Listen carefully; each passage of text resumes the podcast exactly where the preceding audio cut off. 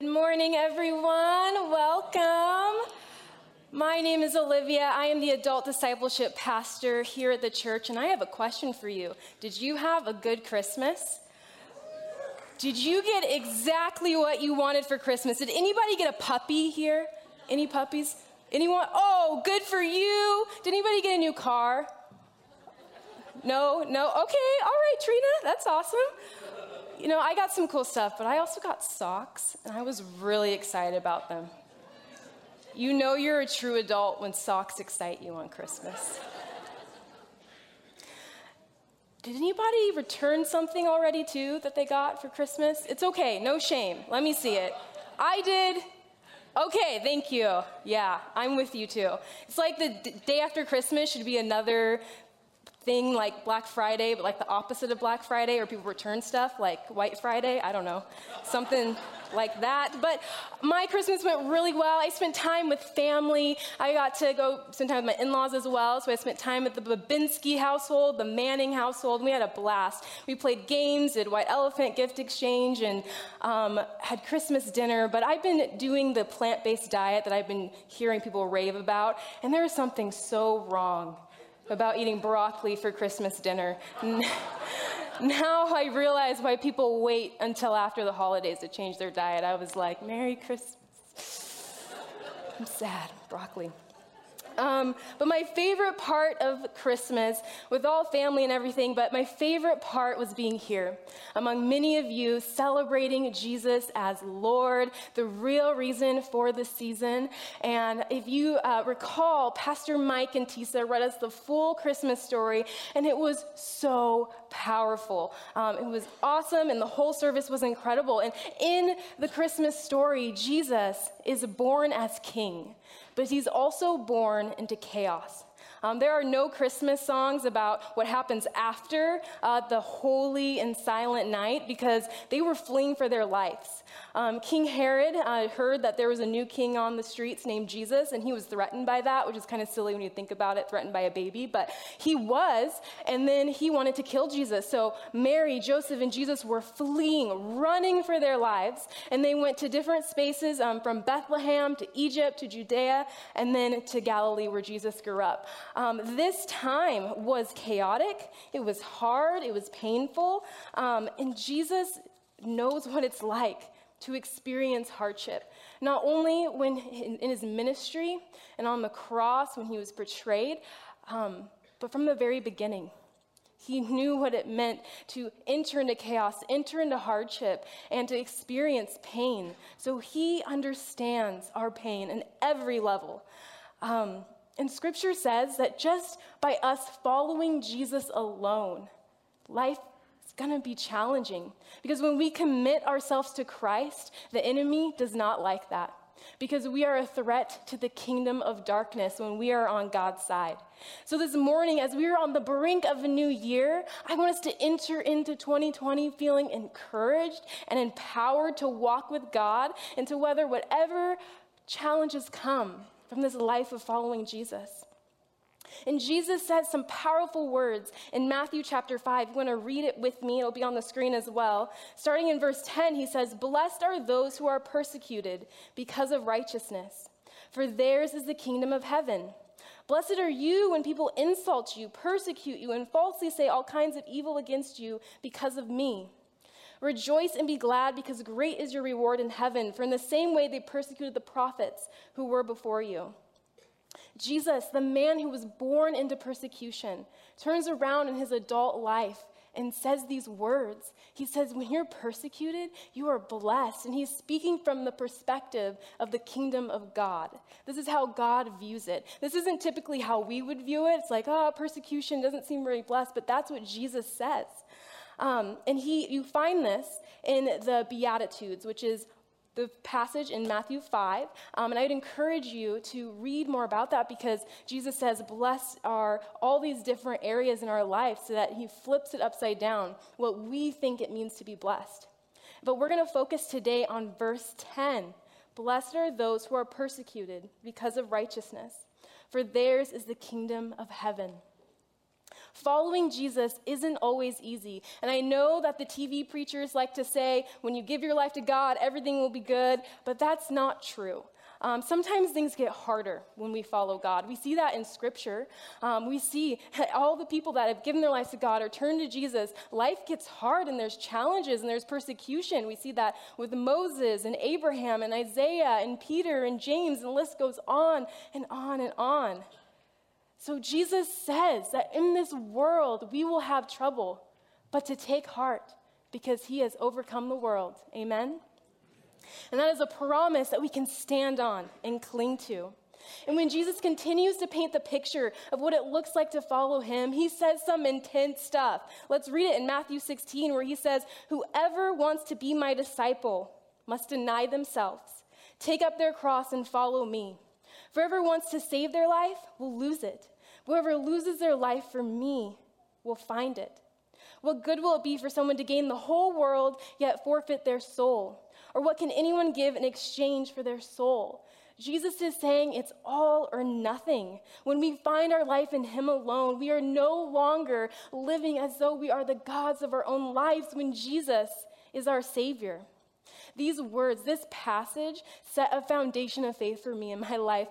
At age 18, I would meditate on this passage again and again and again until it got deep within me and it transformed me to the point where I'm like, my life is a living sacrifice for God. And I start praying big, crazy prayers like, God, whatever you want me to do, my life is yours. Wherever you want me to go, whatever you want me to say, you are all my life is about. And I was just, still am, on fire for God. Um, and as I would, read scripture and see that hardship comes as well when we say, God, here I am, send me. Um, when I realized that, I'm like, I'm ready. Let's bring it, God. Like any opposition, any persecution that comes, I'm ready because I know that you are with me. So, you see, we're going to explore today the idea that experiencing persecution is part of being a Christian. They are a package deal, two for one, right there. And all over the world, our brothers and sisters in Christ are facing persecution because of their faith in Jesus. The organization called Open Doors defines persecution as this any hostility someone faces due to their identification with Jesus. Christians all over the world are being beaten, imprisoned, kill, killed, legally penalized because it's illegal to be a Christian in some areas, and attacked because of their faith. Um, this website reports that in 2018 alone, over 245 million Christians were living in places where they experienced high levels of persecution. Over 4,000 Christians were killed for their faith in 2018, and almost 2,000 churches and other Christian buildings were attacked, and over 3,000 believers were detained without trial, arrested, sentenced, or imprisoned. This is craziness. This is happening every single day all over the world. And these are only the things that have been reported. So there's probably more that have gone unreported. Believers are putting everything on the line to follow Jesus their homes, their families, their security, their belongings, everything. And it is so heartbreaking, but it's so inspiring as well. And many believers don't have the privilege to gather publicly in spaces like this, like we're doing today. And sometimes I take it for granted. I come in here, you know, high five a few of you. I'm excited to be here, excited to be in the space, but I'm like, I forget. This isn't like most of the world. A lot of churches, they meet in houses or underground or in spaces where there's a lot of risk to even identify with the body of believers. Um, to even call yourself a Christian, that is largely risky.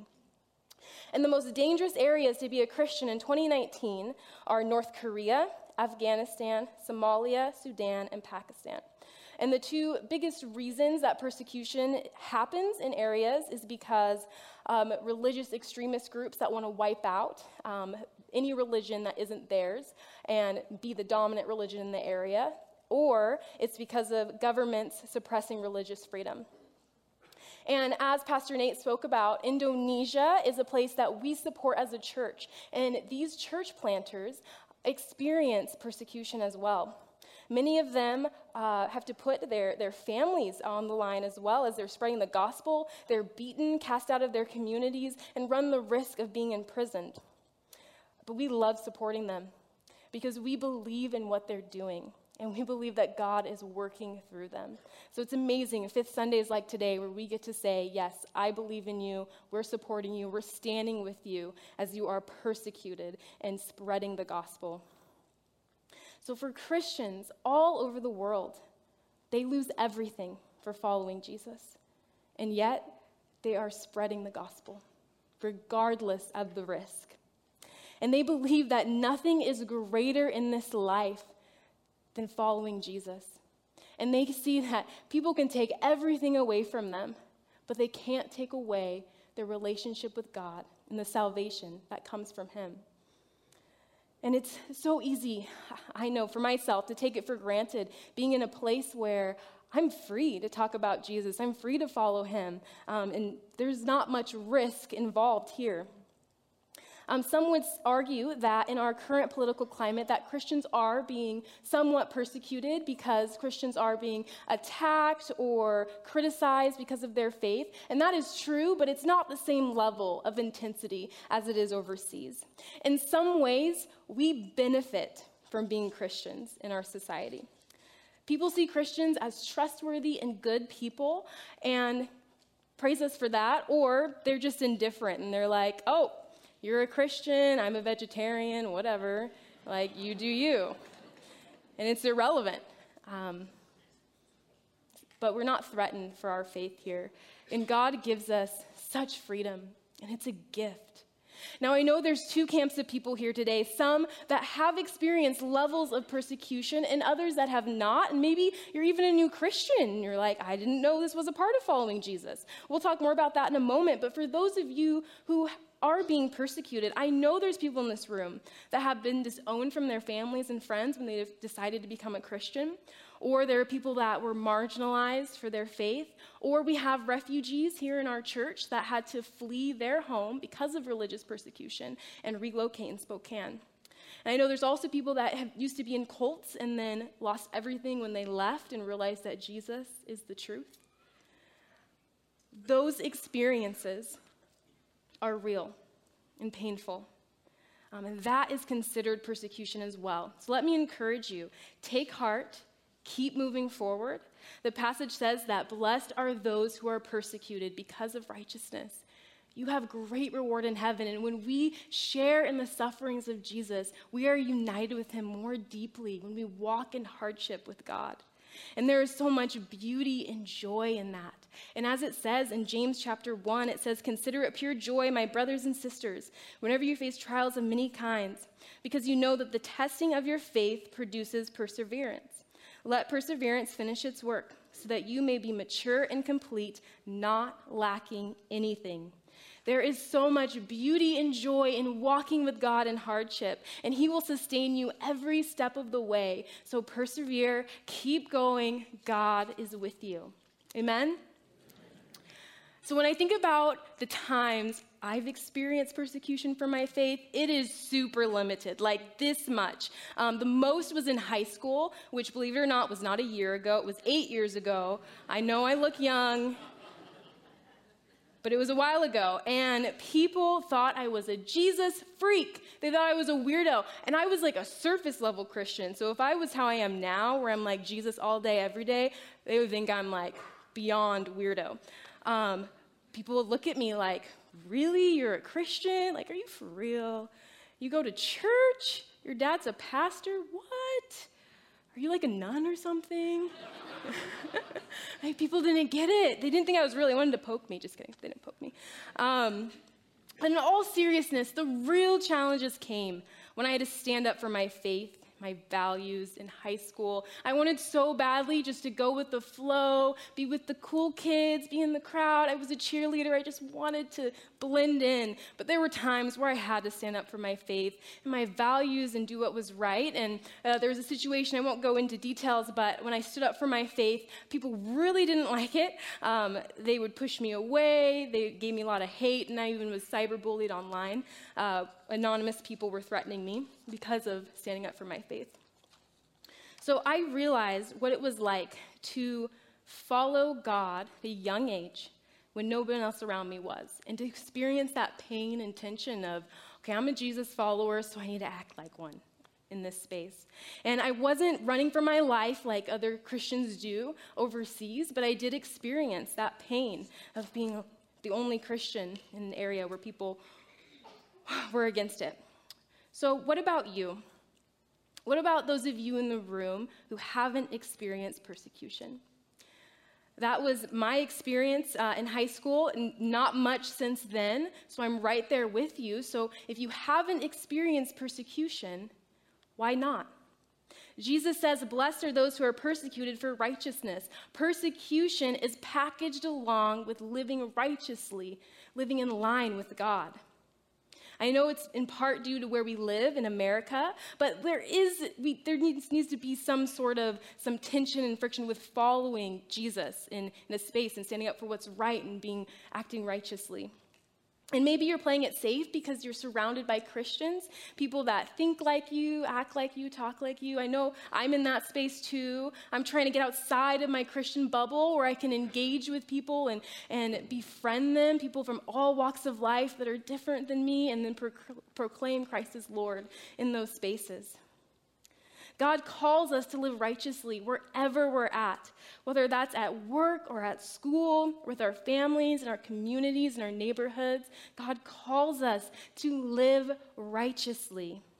And I know the word righteous can sound really big, like only nuns and priests can be righteous, but it's actually really simple. Uh, it means doing what is right in God's eyes, having strong character and convictions that honor God.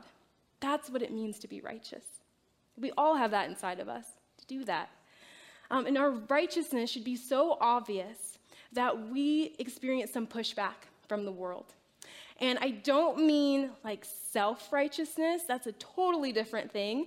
That's when it's about me, me, me, looking good, impressing people, doing things the way that I want to do it. And it's not about God's glory, it's about your glory. That's not the kind I'm talking about. That's when people are standing on wherever with signs that say God hates certain groups of people. That is not righteousness.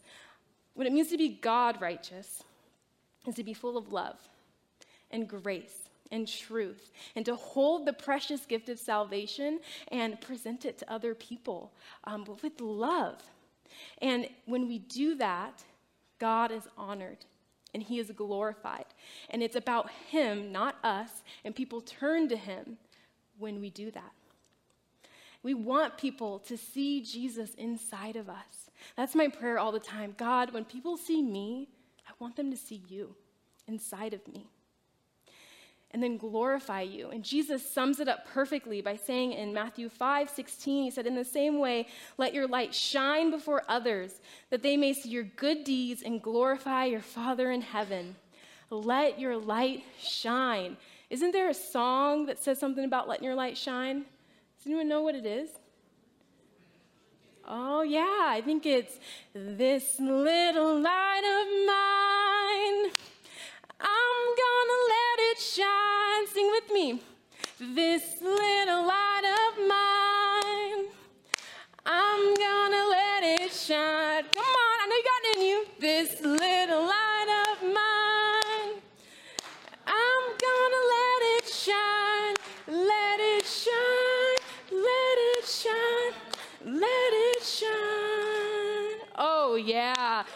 yourselves a hand. That was awesome. You are beautiful singers. That was my audition for well, uh, worship team, by the way. Cameron, I expect a call next week. Let your light shine. Do good to others.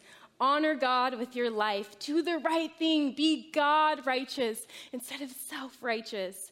I want to tell you a story about someone that was God righteous, trying his best to do the right thing. Um, his name is Brandon. I am married to him now. Um, but a couple weeks before we got married, he quit his job. Right? I was like, ooh. Unemployed fiance. Ooh. Um, but he did this because being at his job, he had a hard time being a Christian there. Um, he knew that God was calling him to be a man of honesty, integrity, dignity, but his boss was telling him to be the exact opposite. Um, it was fully commission based, so he really he needed to perform to get the sales. And his boss was like, "You need to lie, you need to cut corners, you need to pressure people, you need to do all these things." And Brandon was so uncomfortable with that. He's like, "I don't know if I can do that." Um, and he had a rough time. And towards the end, it was a very short period he did this job as well. But towards the end, he started just being honest with people about you know the product and the, how it was too expensive, and he was really, he was losing sales. he was losing sales. He um, was doing really bad. So he's like, I think I need to quit. I can't do this. So he walked into his boss's office, and you got to have one of those like movie moments, the I quit moments, where you walk out standing a little taller, but then having to tell his bride to be that he quit his job. But it's okay because we still got married, and he did the right thing because his faith was of greater value to him than money. Uh, we didn't know what that meant for our future. I was pretty nervous. Uh, I worked part time at the church at that time. We had bills to pay, come on. And I was like, okay, but I know that we did the right thing because this is what God would want, and He's going to be faithful to that. And He was. He blessed Brandon with a job that he still has to this day, where he gets to treat customers well, and his customers love him, and he loves the work that he does as a landscaper. And that business shut down shortly after, so I was glad he got out of there when he did.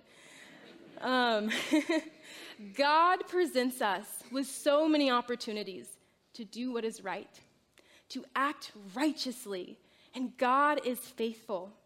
Perhaps in your life, you're feeling pressure to cut corners as well. Maybe at work with different uh, projects or money accounts, or maybe you're a student and you're feeling tempted to cheat on tests or projects like others do. Or if you're married, maybe you're feeling temptation to cheat on your spouse or to look at things online you know you shouldn't be looking at. God calls us to live righteously, both when people are looking and when you're alone.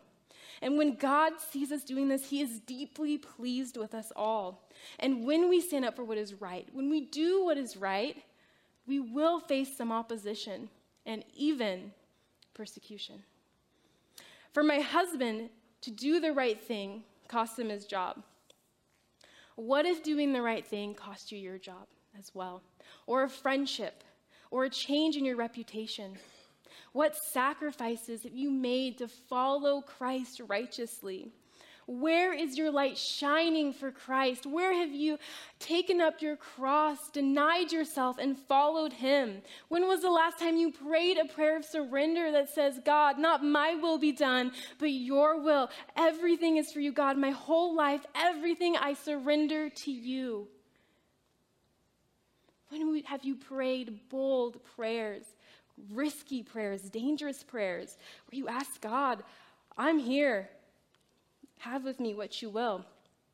Let me encourage you that 2020 can be such an exciting year for you as you continue to surrender to God and say yes to Him, to get Him to know Him more deeply and get to know His Word and continue to live for Him sacrificially and righteously and embrace the persecution that will come from living righteously. So don't be ashamed of the gospel. Don't be ashamed of Jesus, because as Philippians says, every knee will bow and every tongue will confess that Jesus Christ is Lord. It is not a matter of if, it is a matter of when. So let's make it known, everyone that we are followers of Jesus. Be loud and be proud. Shout it from the rooftops. Tell your friends. Tell everybody. Is anybody here this morning? Invite people to church with you. Talk about Jesus. Tell his story to others. Tell the people about Jesus, what he means to you, how he saved you, how he loves you. Spread the gospel just like our brothers and sisters in Christ around the world. Believe in the power of prayer and the power of miracles. Don't underestimate the power of God.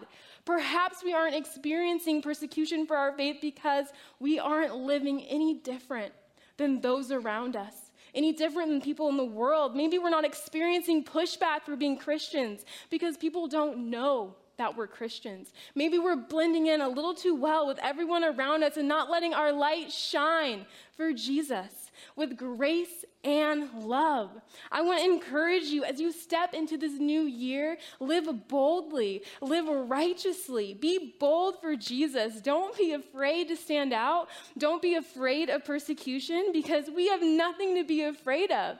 We have God with us, and He says, if He is for us, who can be against us? And we live in a nation where we are free to follow Jesus. We are free to gather. We are free to speak his name. What are we going to do with that freedom every day of our lives? And how are we going to continue to live righteously for Jesus in this new year? How are you going to let your light shine for Jesus? What is God asking of you today?